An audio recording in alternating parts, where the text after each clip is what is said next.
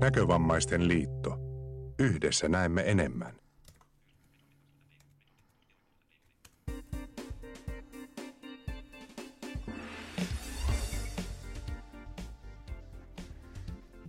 Ja miten, miten olisi, miten olisi nyöri?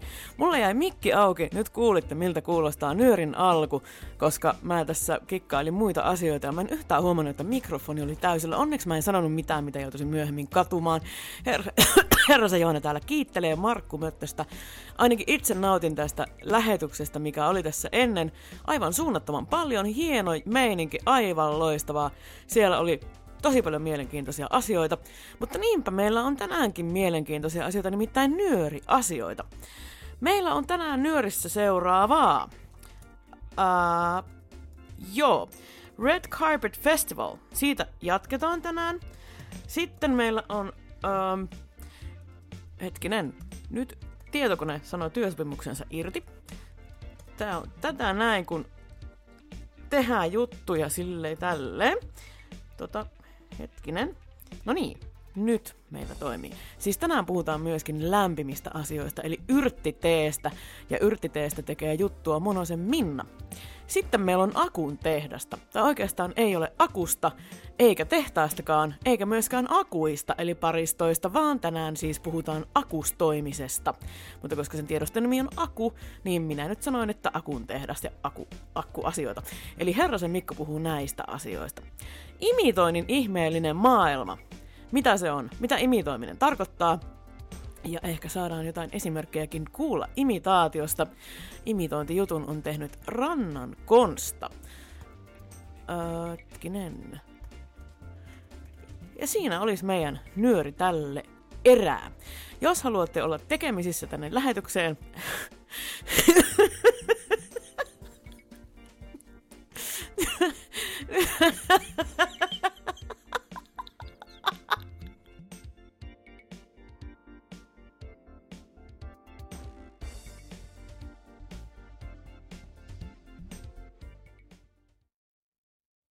Hello, Terhi täällä ja olemme täällä Hyvinkään Red Carpet-festivaaleilla. Ja minulla on ensimmäisenä täällä haastattelussa, ja sä voit kertoa, kuka sun nimi on. Paula Rahtu. Mitä työtä sä teet? No mä oon töissä semmoisessa viestintätoimistossa kuin Pink Eminence, ja meidän rooli täällä Red Carpetissa on, on, on vastata tämän tapahtuman viestinnästä, että ihmiset tietävät, että mitä tapahtuu ja missä ja, ja milloin, ja mikä on homman nimi. Mikä susta niin on ihaninta tai mitä sä rakastat sun työssä? No kyllähän tässä tavallaan olennaisinta on niin kuin se, että, että me tehdään töitä tämmöistä kiinnostavien tapahtumia asioiden kanssa ja me saadaan niin kuin kertoa ihmisille, että nämä ovat olemassa. Että eihän, jos, jos meitä ei tavallaan olisi, meitä tästä työtämme, niin välttämättä ihmiset ei tietäisi, että täällä on tämmöinen hieno kotimaisen elokuvan festari Hyvinkäällä tällä hetkellä. Tänne kannattaa tulla tutustumaan.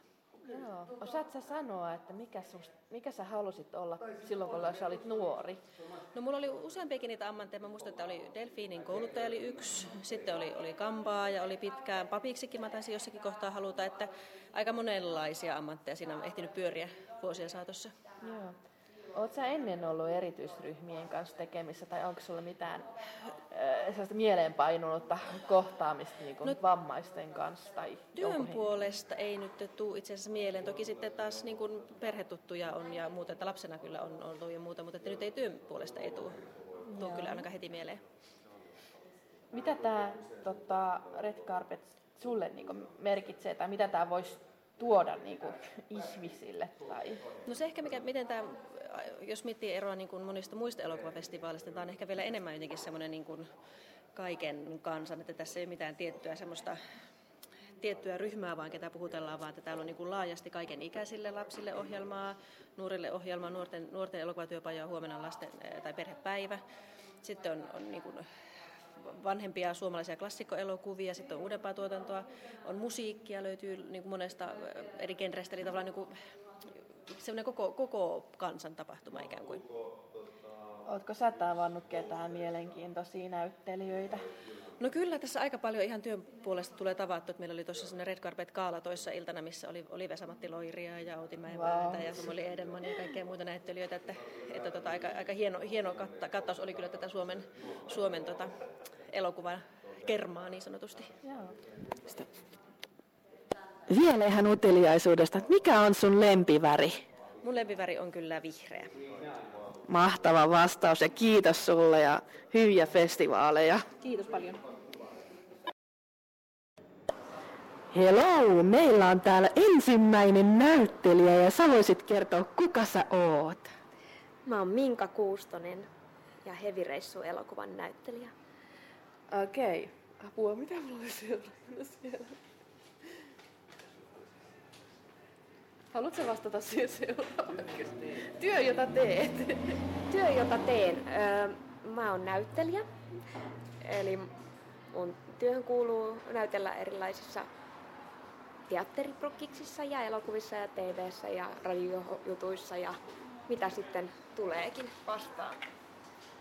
Öö, mikä sun työssä on niinku ihaninta, mitä sä rakastat?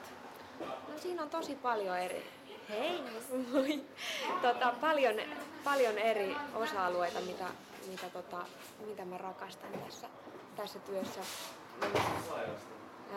Tari, se, että saa kertoa tarinaa ja saa näytellä ihania vastanäyttelijöiden kanssa ja, ja öö, yeah. Muun muassa tätä hevireissua tehdessä oli ihanaa se, että päästiin reissaamaan, päästiin Pohjois-Norjaan, missä mä en ollut koskaan ollut ja, ja se oli ihan mahtava porukka, niin se on esimerkiksi sellainen, mikä oli ihana kokemus. Onko sä ennen ollut erityisryhmien tai vammaisten kanssa minkälaisessa kanssakäynnissä? On ollut, kyllä. Joo. Joo. Ihan hyviä kokemuksia. On. on, Ää, oliko sulle niinku, silleen, että mitä sä halusit olla nuorena? No, ai, mä haaveilin näyttelijän työstä kyllä ihan, ihan niin kuin nuorena ja ilmastaidon kerho oli niin kuin mulle itselleni löytö ja, ja koin, että siellä, oli niin kuin, siellä tuli hyväksytyksiä ja se oli sellainen oma, oma paikka. Ja tota, sitten tykkäsin, haaveilin myös siitä, että voisin laulaa yeah. ja kirjoittaa tarinoita. Yeah. Ää, mitä tämä Red Carpet sulle merkitsee? No tämä on ihan mahtava festari. Ihana, tosi tervetullut meidän alalle ja, ja tota, ihanaa, että Antti Luusuaniemi on perustanut tänne. Tota, me, me ollaan tosi fiiliksissä, miten yeah. hyvin tämä on järjestetty. Ja, ja täällä on, mä olin jo viime vuonna täällä ja täällä, täällä oli tosi hyvä tunnelma, niin oli pakko päästä yeah. tänäkin vuonna. Vielä muutama yllerkysymys. Mikä on sun lempiväri? Mun lempiväri? Oh. Mulla on monta lempiväriä, mutta mm, ehkä tällä hetkellä on pinkki. Mitä sä haluaisit vielä sanoa meille nuorille näkövammaisille, jotka esimerkiksi haaveilee näyttelemisestä? No, antaa palaa ja kuuntelee unelmia ja, ja rupeaa vaan tekemään, niin kaikki on mahdollista. Oi, kiitos Minka. Kiitos. Näin. Siinäpä oli tosi iso pläjäys tämmöistä kulttuurihommaa. Red Carpet Festivalia oltiin jo viime viikolla, viime kuussa siis sitä, mutta nyt saatiin sitä lisää ja niin kuin mä oon sanonut aina ennenkin, niin tosiaan nyöriin saa tehdä semmoisia juttuja, mitkä tulee useammassa jaksossa. Se on enemmän kuin ok, kun sitä vaan sovitaan meikäläisen kanssa. Ja marraskuun nyöriin mahtuu kyllä, että sinne nyt odotellaan sitten asioita. Ja nyt nimittäin lähetään imitoinnin ihmeelliseen maailmaan. Tervehdys kaikki Nyörin kuuntelijat. Se on Konsta täällä, eli tämä rantaversio Konstasta, ei rantapallo, vaan rantaversio. No niin, nyt kun on päässyt tosta yli, niin voidaan lähteä varsinaiseen juttuun. Eli mä ajattelin nyt kertoa vähän, ihan vaan kertoa tällä kertaa siitä, miten mä päädyin imitoimaan erinäisiä äänikirjojen lukijoita. Eli meidän julkiksia. Se lähti oikeastaan siitä, kun No, kun luin Raimo Herkmannin lukemia kirjoja, joihin kuuluu muun muassa kaksi alivaltiosihteerikirjaa, jotka ovat muuten sivumenen sanoen varsin hyviä eh, huumorikirjoja. Valitettavasti alivaltiosihteerin ohjelmaa ei enää tule nykyään. Joka tapauksessa näiden kirjojen lukemisesta oikeastaan halusin ensin oppia imitoimaan Herkmannia. Imitointi on minua aina kiinnostanut, mutta lukijoiden imitointi öö, ei ihan hirvittävän kauan. En, en osaa päättää. Toki Herkmannia olen halunnut imitoida jo pitkään, mutta toinen, toinen suorastaan ikoninen lukija, jota, jota on tullut imitoitua vähemmän ja enemmän, on Virtasen Markku. Ja tietysti hän kun luki ennen vanhaa fantasiakirjallisuutta enemmänkin, niin oli hauska, hauska näitä hänen erikoisuuksia, kuten se, että sydämeen sanotaankin sydämeen ja niin edelleen. Niitä oli hauskaa sitten, sitten matkia. Mutta oikeastaan, no lyhyesti sanottuna olen vaan aina halunnut, halunnut imitoida, pyrkiä matkimaan äänen väriä ja, oho, äänen väriä ja tuota sävyä ja osittain myös tyyppiä. Eli mulla on aika monta, tällä hetkellä aika monta lukijaa, joita omasta mielestäni osaan imitoida. Um, niitä on tullut uusia, kun on kuunnellut äänikirjoja enemmän ja, ja opetellut sitten ihan huomaamattaankin alitajuisesti näiden lukijoiden erityispiirteitä, lukutapoja, ähm, lukutapoja ja äh,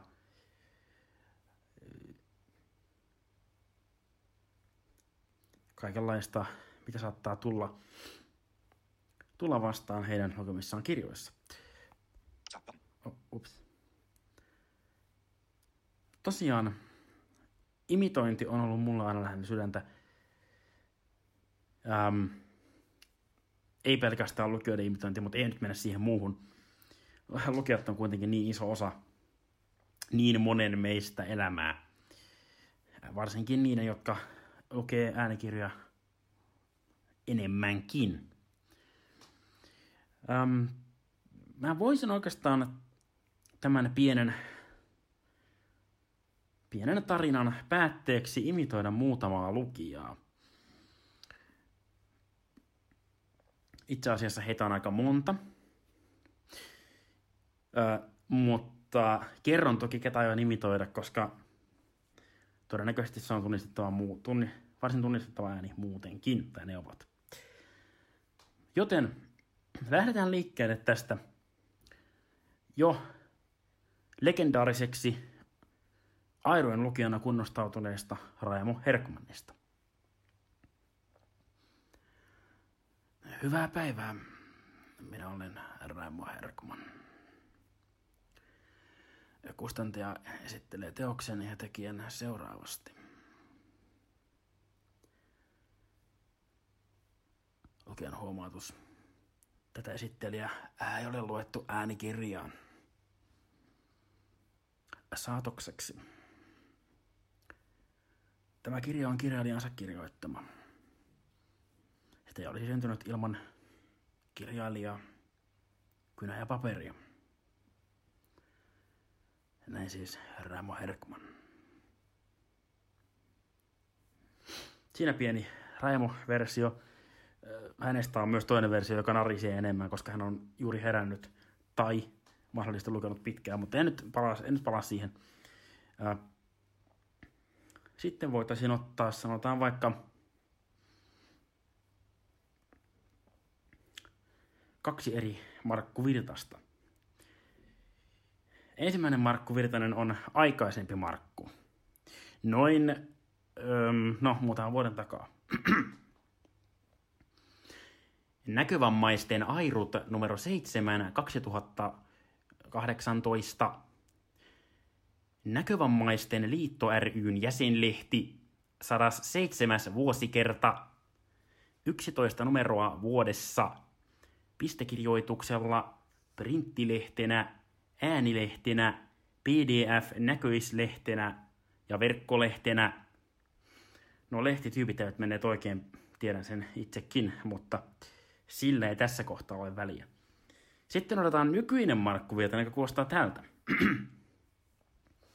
Näkövammaisten airut numero 9 2018. Näkövammaisten liitto ryn jäsenlehti 107. vuosikerta 11 numeroa vuodessa pistekirjoituksella äänilehtenä, PDF-näköislehtenä, verkkolehtenä ja printtilehtenä. Lukija Markku Virtanen. Ja tosiaan tämä ensimmäinen Markku, eli tämä korkeampi Markku sanoi esimerkiksi, osui häntä suoraan sydämiin.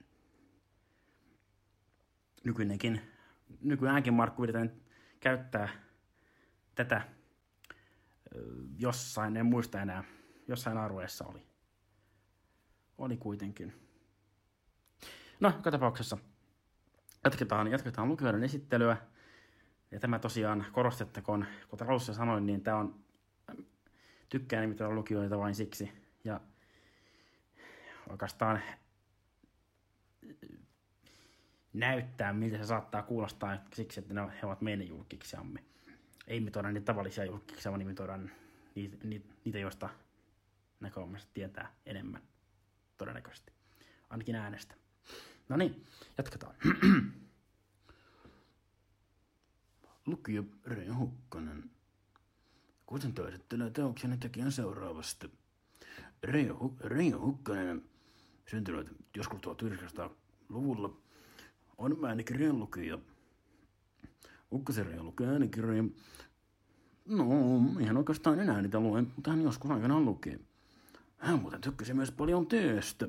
Hän saattoi lukea, hän saattoi lukea niin, että hän piti teetaukoja. Aina teetaukojen jälkeen hänen äänensä oli hieman matalampi. Hänellä oli, hänellä oli tosiaan tämmöinen erikoinen piirre H-kirjaimessa.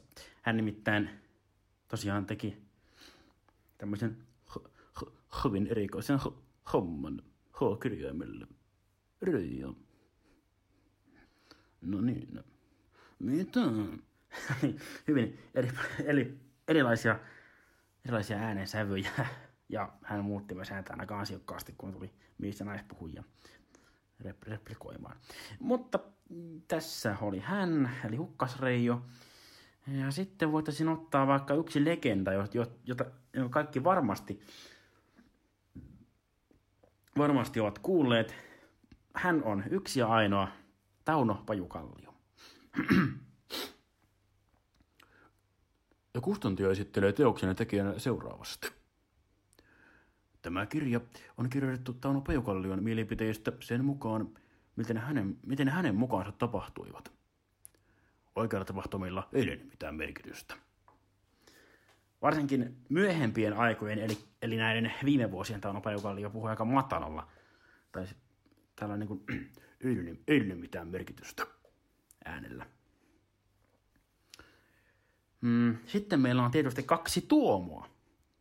Tuomo N ja Tuomo H. Otamme ensin Tuomo H eli Holopaisen. Lukija Tuomo Holopainen. Ja Tuomo Holopainen pitää siitä, että, häntä, hän, että hänen nimensä mainitaan. Hän on myös, lukenut hän on myös ollut aika monessa dokumentissa äänenä. Esimerkiksi, esimerkiksi monessa luontodokumentissa, joita allekirjoittanut on kuunnellut koulutunneilla. Hyi kamalaa, hyi hyi. Se oli pieni näyte tuo, Tuomo Hoosta, sitten mennään Tuomo Nnään. Lukija Tuomo Niemelä. Fysiikka ja kemia. Tässä kirjassa on lukijan laskemana seitsemän kappaletta. Kappaleen nimi aineen pienen pieniä rakennuspalikoita. Ja tässä on sitten kaaviokuva, jonka leveys on lukijan mittaamana nyt noin 0,8 senttimetriä. Ja kuvien numerointi on tässä lukijan suorittama.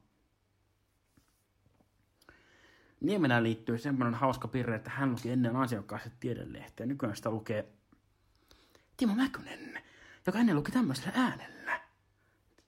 Alki Delikurassa, nörtti, new game. Hän ei lue enää tämmöisellä äänellä. Nykyään Timo Mäkynen lukee tämmöisen ällä. Tiede numero neljä vuonna 2018.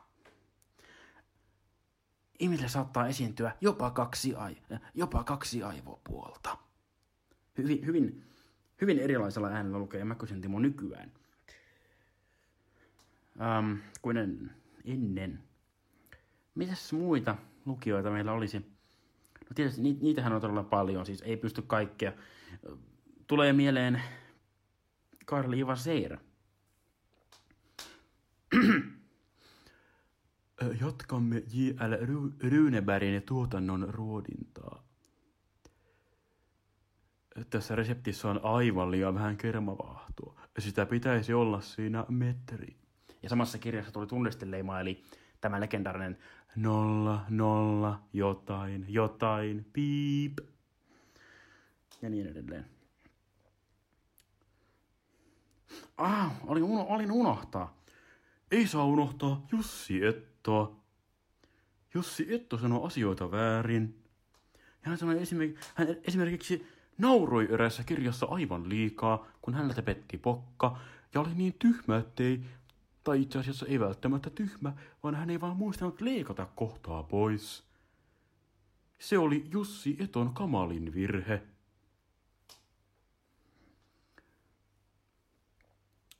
Se oli Jussi Etto. Ainakin hän äänen värinsä ja lukutapansa. Mm. Ihan vaan koska yritän huvittaa ihmisiä, niin yritäänpäs, yritäänpäs imitoida Soila Vartija. Kustantaja esittelee teoksen seuraavasti. Sivu on kova sivu, jolla on neljä kuvaa. Ja niin edelleen. Mm, siinä oli oikeastaan, siinä oli suurin osa. Tietysti näitä todella paljon, paljon enemmän on. Tulee mieleen, ai niin, totta kai. Kello on nyt 15. Kuuluttajana on Jari Aula. Ekas diiduvatsale. Katsopas vaide. Teksti jatkuu. Jari Aulalla on lukijana, tai en ole varma lukeeko hän enää, ei varmaankaan. Mutta kun hän luki, hänellä oli hyvin erikoisia, no kuten esimerkiksi N, N, N oli ikään kuin D. Katsopas vaide. Watsonide esimerkiksi. Hän on nimittäin lukenut Holmesia ansiokkaasti aikanaan. Jaha. Siinä on aika monen sikermä. Toki näitä olisi voinut, olisi voinut paljon enemmänkin imitoida, mutta minä en tätä juttua tämän pidemmäksi venytä. Jos teille tulee mieleen joku lukija tai muu ääni, itse asiassa minulle tuli juuri, nime, juuri mieleen yksi, jota jo, jo, olisin suorastaan hävennyt, jos en olisi tätä muistanut. Nimittäin tietysti R.A. Salvatore, Kotimaa, Mustahaltija-trilogian osa yksi. Sisällys, huomautus, sisällysluettena on luettu teoksen loppuun. Lukija Eero Soininen.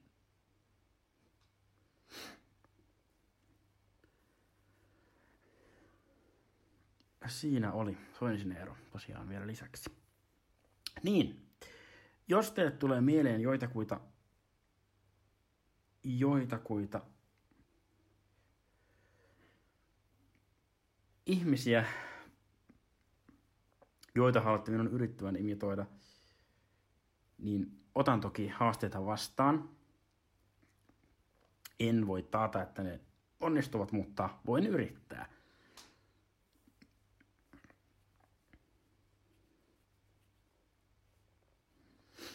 Eli voitte tosiaan Twitterissä at Konstaranta ihan yhteen kaikki pienellä lähettää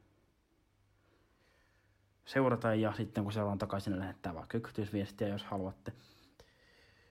Jos ette halua kaikkien näkevän, mitä, mitä te toivotte minun nimitoivan. Sitten tietysti niin. Lähinnä nimitointia. Jos nimittäin näitä ehdotuksia tulee tarpeeksi paljon, niin saattaa olla, että teen toisenkin jutun tässä samasta aiheesta, jossa siis on vain näitä teidän ehdottamianne ihmisiä.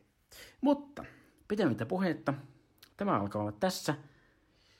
Olin ja olen, edelle, olen edelleen Konstaranta ja tämä nauhoitus on tehty iPhoneilla, joten jos kuuluu häiriöääniä, kuten kuului vähän voiceoveria, pahoittelen sitä.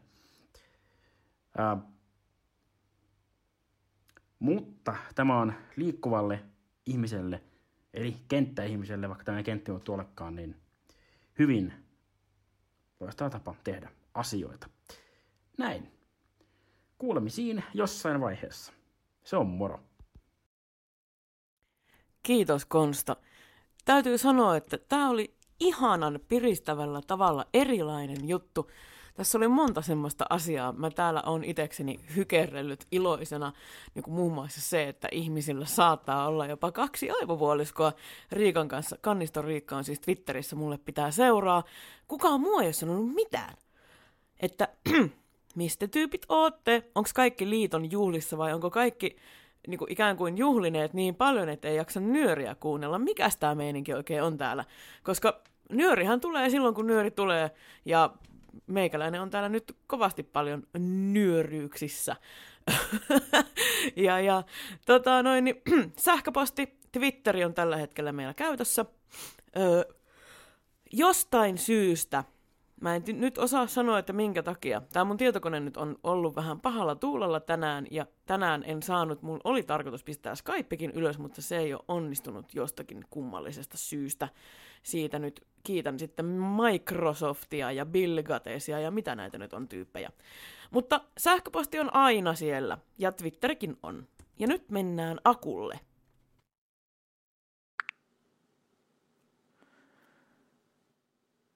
Päivää ihmiset ja eläimet ja kaikki muut nyöriä kuuntelevat mahdolliset elämän muodot. Täällä on Mikko Herranen. Tänään puhun teille akustiikasta. Koska meikäläisellä on nykyään täällä Helsingin Tapanilassa semmoinen studiotarkkaamo. Ja aion nyt kertoa teille vähän sen rakentamisesta ja siitä, että mikä sellainen edes on. Koska tämä akustiikka on semmoinen asia, joka meikäläistä varsinkin tämän matkan jälkeen, niin on alkanut kyllä hirveän paljon kiinnostaa ja se on kyllä aika muista metafysiikkaa ja ihmeellistä insinööritaidetta, mutta tota, se on myöskin aika jännää ja sitä pystyy tekemään kotona ihan semmoisilla niin käytännön ratkaisuilla, jos haluaa kuunnella musaa vähän paremmilla soundeilla tai jos haluaa vaikka äänittää kotona tai mitä vaan, niin koitetaan saada tässä jutussa niihin juttuihin pari vastausta. Sen verran historiasta, että Mulla on ollut tosi monta studiotarkkaa. Mä oon studiotuottaja, varmaan monet teistä tietää, teen levyjä.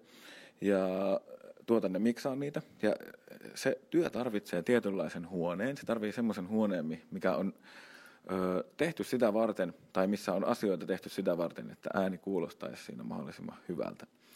Periaatteessahan missä vaan voi miksata. Mäkin olen miksannut, kun meni tilat alta, niin muun muassa omassa olohuoneessa. Mutta se ei ole ikinä optimaalista. Se ei ole ikinä semmoista, että se olisi tosi tavallaan, että siitä voisi olla varma.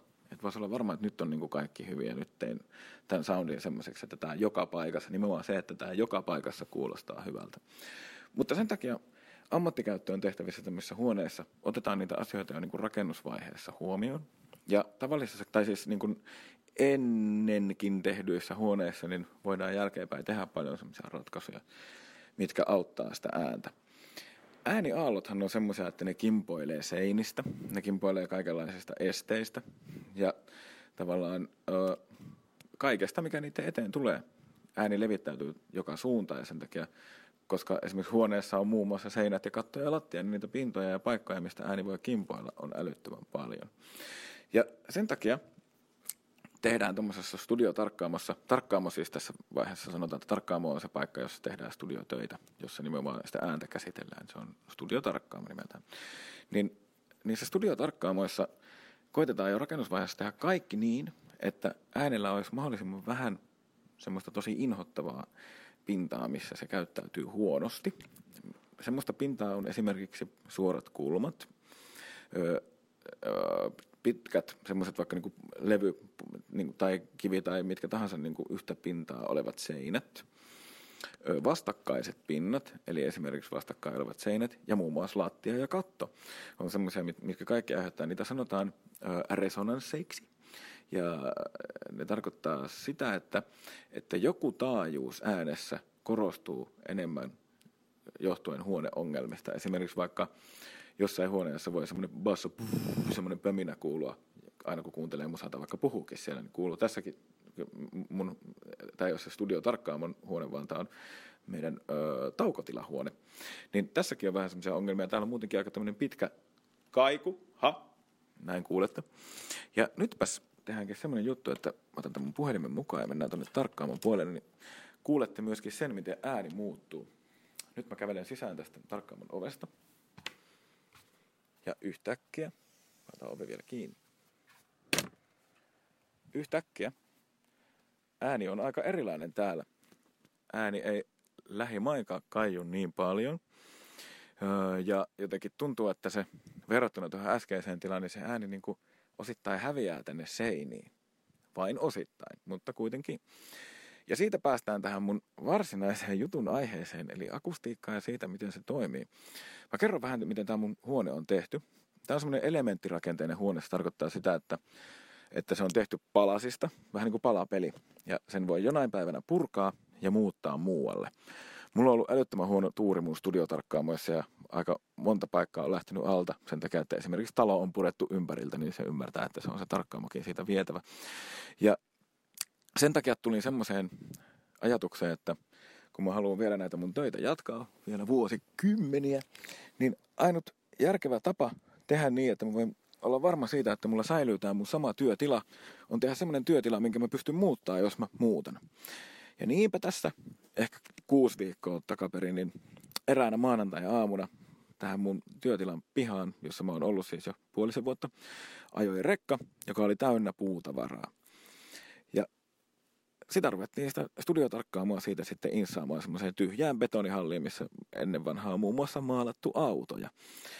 Ja tota noin, niin siitä päästään siihen, että mitä kaikkea täällä on siinä, sitä varten, että ääni käyttäytyisi paremmin. Tämä on noin 34 huone, eli semmoinen pikkasen ison normaali huoneen kokoinen. Ja, ja tota noin, niin, ö, alun perin tämä on ollut niin kuin neliskulmainen, ei neljänmuotoinen, koska, koska neljänmuotoinen huone on kaikista pahin äänelle, koska siinä on pelkästään täysin vastakkaisia symmetrisiä pintoja ja silleen, että, että siis kuution muotoinen, niin, niin siinä, sitä ei pysty äänikäyttöön saamaan ikinä tosi hyväksi just sen takia, että siinä on niin paljon ongelmapaikkoja. Niin kuin, eli ongelmapaikkoja on ö, yhtä pitkät pinnat, eli jos vaikka huone on kolme kertaa kolme metriä ja sen korkeus on vielä vaikka kolme metriä, niin se on kaikista pahin, koska joka mitta on kolme metriä ääni vaan kertautuu ja kertautuu ja kertautuu ja tulee pahan kuuloseksi. Niinpä, tämä mun huone on tehty niin, että, että ne mitat ei ole, mikään mitta ei ole keskenään sama, että kun korkeus on vaikka 2 metriä 70 senttiä. Ja leveys on muistaakseni 4 metriä 80 senttiä. Ne ei ole keskenään mitenkään kerrannaisia. Tai niin kuin vaikka 2 kertaa 270 ei ole lähelläkään 480. Ja sitten on ö, ö, pituus, jota en nyt muista ulkoa, mutta se on noin 6 metriä. Sekin on laskettu niin, että se ei satu näihin mittoihin. Ja kun tätä alettiin rakentaa tätä systeemiä, se tehtiin semmoisen, sanotaan kelluvaksi lattiaksi. Se tarkoittaa sitä, että lattian alla on villaa, ja kumia. Lattia tavallaan seisoo niin kuin kumitassujen päällä. Ja silloin se tarkoittaa sitä, että jos esimerkiksi tuolla alakerrassa porattaisi ja se normaalisti tulee lattiaa pitkin niin kuin ylempää kerrokseen ja häiritsee ihmisiä siellä, niin täälläpä ei häiritse, koska se ei tuu se rakenteesta tuleva ääni tänne ylös. Eikä täältä myöskään, jos mä popitan musaa täällä täysillä, niin ei alakerrassa ihmiset hermostu tai muuallakaan ympärillä. Koska se rakenteita pitkin menevä ääni kantautuu pitkin taloa ihan joka paikkaan. Ja myöskin, kun se on semmoinen kellova lattia, niin ääniaallot, jotka osuu siihen lattiaan, niin ei osu tuonne alla olevaan kivilattiaan. Ja se on taas sitten äänen kannalta omalla tavallaan hyvä juttu. On lattiassa mietitty semmoisia asioita. Sen jälkeen tähän tehtiin semmoiset elementtiseinät, jotka on ihan niin kuin normaalit levyseinät, mutta sitten niihin päälle on laitettu hirmu paljon villaa. Tästä huoneesta on alun perin neliöstä tehtykin semmoinen, mm, että etuseinässä ei olekaan, tai etuseinä ja sivuseinien välissä ei olekaan 90 asteen kulmat, vaan onkin 45 asteen kulmat. Siinä on semmoinen viisto kulma kummassakin reunassa. Öö, ja sitten tota, kaiuttimille on tehty semmoiset kolot, ihan ylös asti menevät kolot tuonne seinään, jolloin siihen seinään jää keskelle semmoinen paikka, joka tulee aika paljon ulos seinästä. Sitten on kaiutin kolot ja sitten noin tuommoiset viistokulmat. Niin siis kaikissa on takana hirveä määrä kivivillaa. Kivivilla auttaa siihen, että, että ääni ö, ei kimpoa takaisin seinistä. Ja niinpä, kun joka seinään laitetaan kivivillaa, joihinkin enemmän, joihinkin vähemmän, niin ääni ikään kuin jää siihen kivivillaan kun sitä lasketaan sopivassa suhteessa, että se ei häviä sinne kivivillaan, vaan se pelkästään niin kuin uppoaa siihen kivivillaan, niin silloin saadaan äänelle optimaaliset olosuhteet, joka tarkoittaa sitä, että, että mitään haitallisia tavallaan semmoisia kaikuja ei tule seinistä takaisin kuuntelijalle. Sitten tässä on sivuseinät, jotka kääntyy keskellä sille, että tässä ei olekaan niin kuin normaalit semmoiset suorat seinät, vaan seinät tekee mutkan tuossa noin keskellä. Ja niihin tulee semmoiset pienet niin kuin kolmion kärjet ikään kuin. Ja ne menee vähän viistosti. Ennen sitä tulee ulospäin ja sen jälkeen menee, menee takaisinpäin. Kun molempien sivuseinien keskellä on semmoiset niin kolmion kärjet. Takaseinälläkin on semmoinen isompi kolmio. Ja takaseinällä on kaikista eniten myöskin villaa, koska mitä enemmän on villaa, sitä alemmat taajuudet se pystyy vaimentamaan. Ja koska ääni menee eniten aina eteenpäin, eli tulee kaiuttimesta suoraan ulospäin, niin kaikista eniten pitäisi aina vaimentaa kuuntelijan takana olevaa paikkaa, josta ääni ensimmäisenä, puhutaan ensiheijastuksista, niin ääni ensimmäisenä kimpoo takaisin takaseinästä tietenkin, kun se ensin äänen nopeudella sinne matkustaa. Niin mulla on tuossa takaseinällä semmoinen iso niin kuin komero, jossa on 80 senttiä lattiasta kattoon villaa. Eli sitä on aika paljon, melkein metri on villaa yksi kaveri, joka näki noin piirustukset silloin, kun rakennettiin tätä, sanoi mulle, että onpa kätevää, sulla on tuossa tuommoinen soitinvarasto, johon itse totesin, että eipä olekaan, sinne tulee vaan villaa. Kaikki tämä villalla tehtävä juttu on nimeltään absorptiota, hieno sana. Ja se tarkoittaa sitä, että se on sitä äänen vaimentamista. Kuinka paljon villa absorboi tarkoittaa sitä, että kuinka paljon ääni vaimenee, kun se osuu siihen villaan. Koko tämä akustointi tehdään kahdella, tai siis puhutaan kahdesta termistä, puhutaan absorptiosta ja diffuusiosta. Absorptiota tehdään vaimentamalla ääntä villalla tai millä tahansa vaimentamalla materiaalilla, vaikka peitoilla, noin niin kuin kotona, jos halutaan vain ylätaajuuksia vaimentaa. Ja esimerkiksi kirjahyllyllä huoneen taakse, joka tekee vähän saman jutun kuin se villa. Jos on iso painava kirjahylly huoneen takana, kuuntelupisteen takana, eli sen pisteen, missä istutaan takana, niin se tekee jo osittain sama jutun. ja absorption lisäksi puhutaan diffuusiosta, ja diffuusio tarkoittaa sitä, että miten ääni leviää huoneeseen. Kun ääni osuu tuommoiseen villaan, joka vain absorboi sitä, niin se ääni ikään kuin häviää sinne. Ja se ei kuulosta enää luonnolliselta. Huone ei kuulosta normaalilta, koska eihän missään huoneessa ääni vaan häviä jonnekin. Sen takia ääntä absorboinnin lisäksi myös diffusoidaan. Ja diffuusio ö, tehdään niin, että jokaiseen seinään laitetaan rimoja.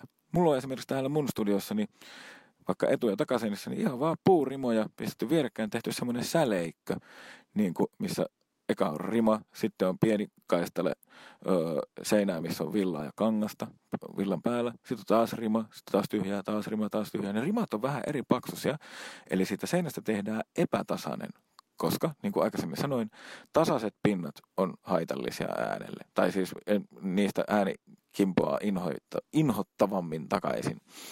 Niinpä pinnoista tehdään epätasaisia. Jokainen seinä täällä mun huoneessa on käsitelty niin, että, että niissä on ne diffuusiorimat, jolloin että palautuu sen tavallaan absorbit, absorption jälkeen, palautuu se normaalin huoneen olo, eikä ääni vaan katoa jonnekin. Nyt on puhuttu lattiasta ja seinistä puhutaan vielä pikkasen katosta. Katto on tehty niin, että mulla on katto tuolla 3 metriä 30 senttiä korkealla. Sen jälkeen on laskettu, ei 320, sitten on laskettu sitä alas melkein puoli metriä niin, että se huone, huoneen oikea katto onkin korkeudeltaan 270. Siellä välissä on villaa. tietenkin, koska se absorboi. Ja sitten siellä on rako, koska öö, öö, sitä sanotaan ilmaraoksi, koska öö, jos on pieni kerros villaa ja pieni kerros rakoa, niin fyysikot sanovat, että se tekee saman asian kuin että olisi tuplakerros villaa, joten säästämme rahaa laittamalla raon. Näin. Pitää olla rako, pitää olla villaa ja sitten siinä päällä on puulevy, joka on tehty, mä en muista paljon, onko 20 000 semmoista reikää, pientä reikää, joka myöskin rikkoo sen puupinnan, ettei se ole tasainen semmoinen puupinta, mistä ääni inhottavasti tulisi. Huh, nyt mä oon puhunut teille paljon akustoinnista. Ja sitten tähän loppuun vielä, mä kerron asioita, mitä voi tehdä omassa kotona, että voi saavuttaa näitä samoja asioita. Eli ihan perus makuhuoneessa, olohuoneessa. Kaikista tärkeimpiä asioita on nurkat. Nurkassa basso kertautuu, eli basso korostuu tosi paljon. Jos nurkkiin pystyy laittamaan pehmeitä asioita, joihin ta- taajuudet jäävät, niin se parantaa heti huoneen soundia ihan huomattavasti. Nurkkia on myöskin lattian ja seinän väliset nurkat ja katon ja seinän väliset nurkat, jos haluaa lähteä hifistelemään, mutta ihan yksinkertaisimmillaan, jos pystyy laittaa etukulmiin huoneessa jotain ja vaikka takakulmiin, niin se jo auttaa. Pelkät etukulmatkin auttaa jo tosi paljon. Sen jälkeen, ja se esimerkiksi niin kuin kaupasta voi ostaa semmoisia vaikka valmiiksi tehtyjä villa, semmoisia kolmiomuotoisia isoja asioita, mitä voi laittaa nurkki, jos haluaa studiohifistellä. Jos ei, niin sinne nyt voi laittaa vaikka vitsi kaapin, jossa on vaatteita. Ihan niin kuin yksinkertaisimmilla. Se jo tekee vähän saman asian. Pitäisi vaan laittaa molempia kulmiin, mutta mi- mitä tahansa, mihin, mihin, missä on tarpeeksi massaa. Sen jälkeen mä puhuinkin kirjahyllystä. Eli huoneen takaseinä pitää jollain tehdä epätasaiseksi. Kirjahyllyhän on aina epätasainen. Se, se öö, diffusoi oikein hienosti ääntä. Plus, että se on niin raskas yleensä, että se myöskin toimii semmoisena ikään kuin basso, sanotaan basso-ansaksi, semmoista, millä bassoa koitetaan tasoittaa. Niin se toimii semmoisena basso-ansana, koska öö, se on iso ja, ja siinäkin on yleensä pehmeitä materiaalia jonkun verran, eikä vaan niin kuin kovaa pintaa, joka vaan heijastaisi äänen takaisin tämmöisiä asioita. Jos on iso lattiapinta, joka heijastaa paljon, jos tuntuu, että huoneessa on liikaa kaikua, niin iso paksu matto auttaa hyvin paljon. Ja esimerkiksi äh, sohva on kanssa hyvä, tuommoinen niin vähän raskaampi sohva, jos ei halua kirjahyllyä laittaa huoneen takaosaan. Sen takia, muun muassa sen takia, yleensä jos olette käynyt ihmiset studioissa, niin niissä on aina siellä takana se sohva, koska sekin on myö- myöskin äänen kannalta usein hyvä. 15. Äänitys. Otsikko. Hyvä tyypit. Tämmöistä puhuu Herranen tänään akustoinnista. Jos tämä asia teitä kiinnostaa... Oho, se, minun iPhone rupesikin kommentoimaan tätä lähetystä. Olepa hiljaa, kun sinulta ei kysytty mitään. Jos teitä kiinnostaa tämä akustiikka-asia tai ylipäätään studio asiat tai muut, niin pistäkää palautetta. Mä voin tehdä näitä juttuja lisää, mutta mä en tee näitä hirveästi, kun näissä on näin paljon näitä tämmöistä tekniikka-asiaa, ellette te ole oikeasti kiinnostuneita. Hyvää ja äänekästä jatkoa kaikille. Toivoo Herranen. Heipä hei. Äänekästä jatkoa. No, siinäpä oli ääniasioita ihan kerta kaikkiaan. Mä just mietin, että kun kun se puhuu noita juttuja, mä mietin, että takaisin ja takaisin ja takaisin. Mulla on siellä sänky, nyt on hyvä meininki, kirjahylly, kirjahylly, kirjahylly. No se on mulla etuseinällä, mutta kai se sielläkin on ihan ok.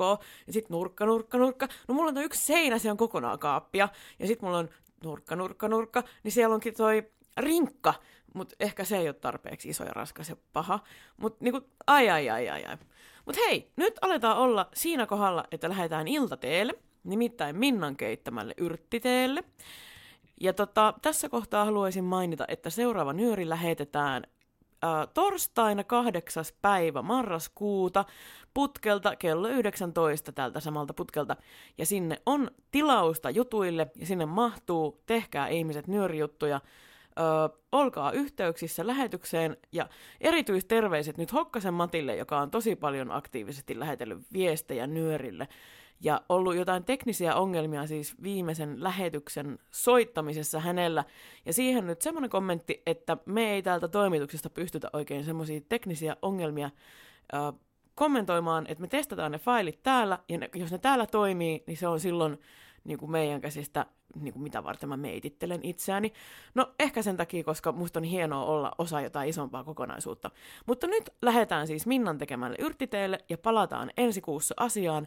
Ja tota noin, niin pitäkää kivaa ja nuorisofoorumihan on nyt viikonloppuna ja mä toivoisin, että joku teistä tekisi sieltä nyörijutun. Se olisi vaan ihan huippua ja mahtavaa ja ai että.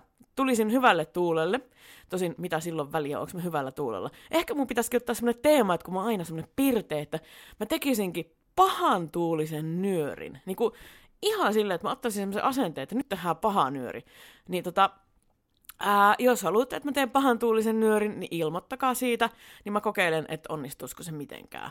Ja tota, jos haluatte tämmöistä piirteitä hyvän tuoli, tuoli, hyvän tuolista nyöriä, ei nyt ei revetä enää oikeasti uudestaan, se ei, se ei nyt käy, koska mä oon jo kerran tänään revennyt suorassa lähetyksessä ja se oli, mm.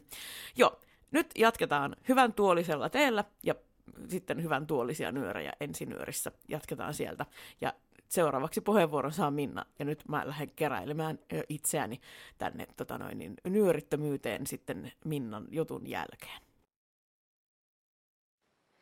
Hei taas ja hyvää lokakuun 11. päivää kaikille.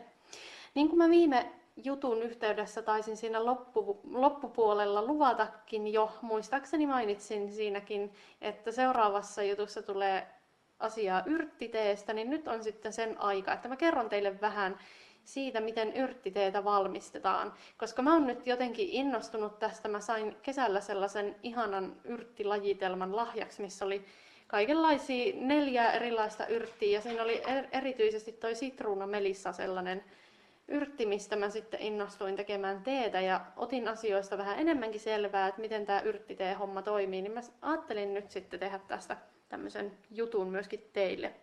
Koska mikäpä nyt sen ihanampi lämmittävä asia olisi syysiltana tai yksi niistä ihanimmista on kyllä tee ja yrttitee toimii siinä kyllä todella hyvin. Ja yrttiteellähän on sellaisia hyviä vaikutuksia ihmiselle, että yleensä sitä juodaan esimerkiksi, jos haluaa vähän rauhoittua ja kehoa ja mieltä rauhoittaa. Ja esimerkiksi tämä sitruunamelissatee on sellainen, joka auttaa esimerkiksi unen tuloon. Et jos tuntuu, että ei illalla saa unta tai jos on vaikka mieliala vähän laskenut sillä lailla lievästi pientä alakuloa, niin sitruunamelissa teestä on kuulemma apua, että se rauhoittaa mieltä ja piristää tavallaan, tietyllä tavalla myös piristää, koska se kuulemma sitten nostaa tätä mielialaa. Ja luulen, että hyviä vaikutuksia on myöskin näillä muilla yrttitee-laaduilla.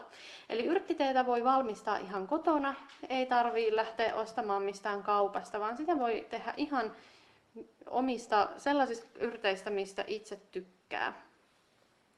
Ja yleisimpiä tai semmoisia hyvin yleisiä yrttejä ja tuommoisia laatuja, mistä sitä voi tehdä, on juurikin tämä sitruunamelissa.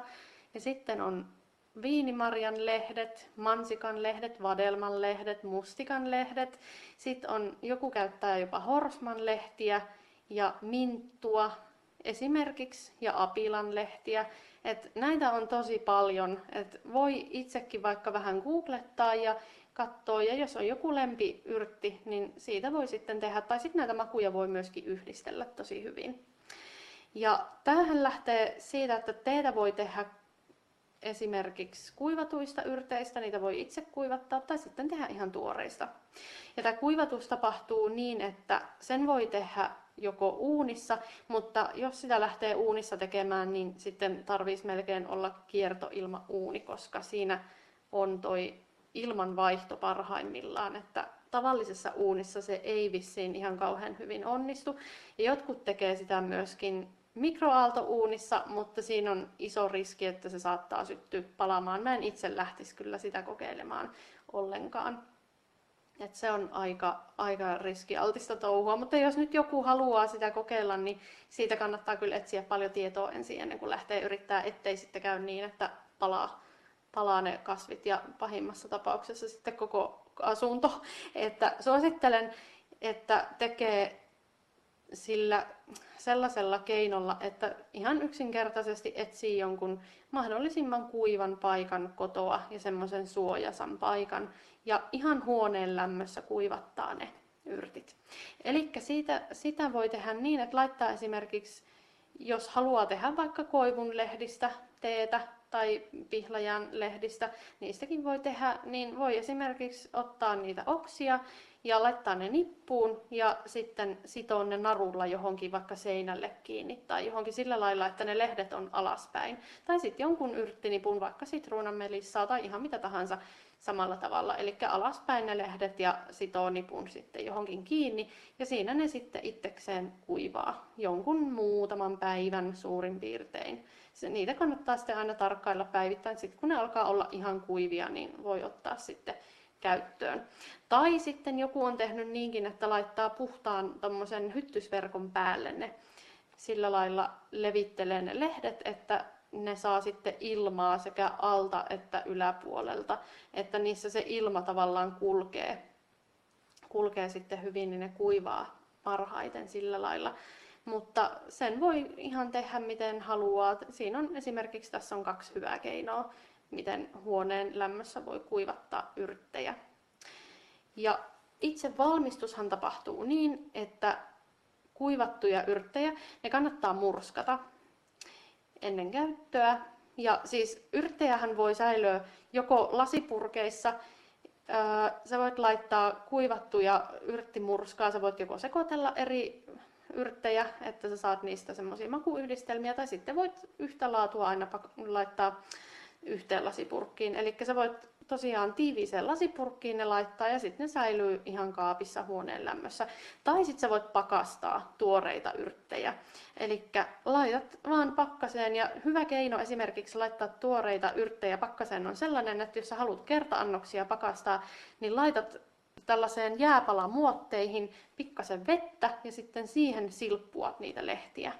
Niin sillä lailla ne pakastuu ja sitten kun sä haluat ottaa sieltä yhden kerta-annoksen, niin sitten otat vaan sen yhden semmoisen muotillisen sieltä sulatat ja sitten voit laittaa loput sinne pakkaseen. Eli se on hyvin kätevä keino. Että sillä lailla voi niinku sitten säilöä niitä yrttejä, mitä on kuivattanut, tai sitten tuoreita yrttejä, jos haluaa niitä käyttää sitten tavallaan tuoreena, sulattaa ja käyttää sitten sillä lailla myöhemmin. Ja tämä teen valmistus, nyt mennään siihen. Eli sä tarvit siihen teen keittimen, tai sitten voi kattilallakin liedellä tehdä, mutta teen keitin on ehkä kätevämpi. Ja sitten sä tarvitset siihen tietenkin teekupin ja siihen sitten sellaisen siivilän, joka, jonka halkasia on sen, sellainen, että se menee sen teekupin sisälle, eli se pysyy sen teekupin päällä, jotta sä voit siivilöidä sen teen sitten valmistuksen jälkeen. Ja tee valmistetaan näin, että nämä mittasuhteet on sellaiset, että kaksi teelusikallista kuivattua murskattua yrttiä kahta ja puolta desilitraa kohti vettä. Eli kaksi teelusikallista kuivattua murskattua yrttiä ja kaksi ja puoli desiä sitten vettä. Ja sä, sitten voi tota, ö, hetkinen, joo, tää, tää on nyt vähän semmonen, että kun nää, se riippuu, että millaista yrttiä sä käytät. Eli jos sä käytät tota kuivattua, niin sitä tulee tosiaan vähän vähemmän kuin tuoretta. Eli jos sä käytät tuoretta yrttiä, niin sä laitat kaksinkertaisen määrän, eli neljä teelusikallista sitä tuoretta silppua. Neljä teelusikallista kahteen ja puolen desiin vettä. Ja homma menee sitten niin, että sä keität haluaman määrän, haluamasi määrän sitä vettä, vaikka teen keittimessä esimerkiksi keität sen niin, että se kiehuu, ja sen jälkeen sitten otat sen pois liedeltä tai kiehumasta, sammutat sen teenkeittimen ja sitten mittaat siihen ton tietyn määrän noita siitä veden määrästä riippuen mittaat sitten tietyn määrän tätä yrttiä joukkoon. Ja annat sen sitten siellä hautua noin 5-10 minuuttia. Yleensä 10 minuuttia on aika hyvä, koska sitten varsinkin saa sen maun siihen tarttumaan hyvin. Ja tämän hauduttamisen jälkeen sitten tosiaan siivilä siihen kupin päälle Ja sitten siivilän läpi kaadat sitä teetä sinne kuppiin, että ne yrtit, yrttisilput ja murskat ja mitä siinä nyt onkaan, niin ne jää sitten siihen siivilään ja sitten sä saat siitä juotavaksi teetä. Jossa ei sitten ole tosiaan niitä yrttisilppuja enää, että se kannattaa todellakin siivilöidä sitten hyvin, että siitä tulee sitten mahdollisimman hyvä lopputulos. Mutta sehän ei haittaa, jos sinne jotain pieniä silppuja jää, muutama silppu, se, se ei ole paha asia ollenkaan, sehän on ihan terveellistä ja kyllä niitä voi, se ei missään tapauksessa haittaa, jos niitä vähän nielee, jos ne joutuu sinne vatsaan, niin se, se on ihan ok. Ja teetähän voi sitten, tätä voi juoda esimerkiksi hunajan kanssa, Mä itse en tykkää laittaa esimerkiksi sokeria tai maitoa teehen, koska se vie maun. Enkä mä itse asiassa käytä hunajaakaan, koska sen teen oikea oma maku sitten vähän kärsii ja häviää ja sitten se hukkuu sinne sokerin ja sen kaiken muun alle. Mutta jos tykkää, niin voi käyttää sinne, laittaa ihan mitä tahansa. Ikinä haluaakin. Ja näin tehdään yrttitee ja lähde ihmeessä kokeilee.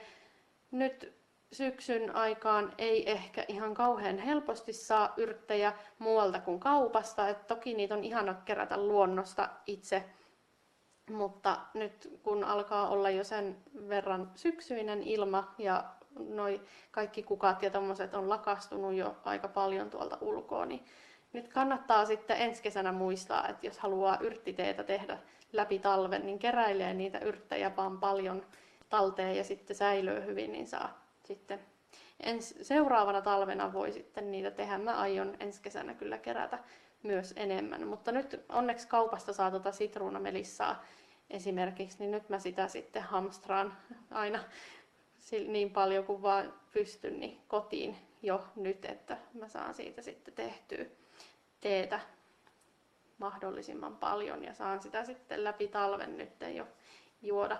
Mutta lähtekää ihmeessä kokeilemaan, jos kiinnostuitte. Tämä on tosi helppo tapa ja tämä on tosi hyvä tapa ja tämä on kotitekosta. Ja tämä ennen kaikkea, jos on kofeiiniherkkyyttä, että ei pysty juomaan kofeiini, niin tässä sitä ei ole. Tämä on tee parhaimmillaan ilman kofeiinia. Tällainen juttu tällä kertaa ja katsotaan sitten mitä marraskuussa keksitään. Palataan silloin asiaan.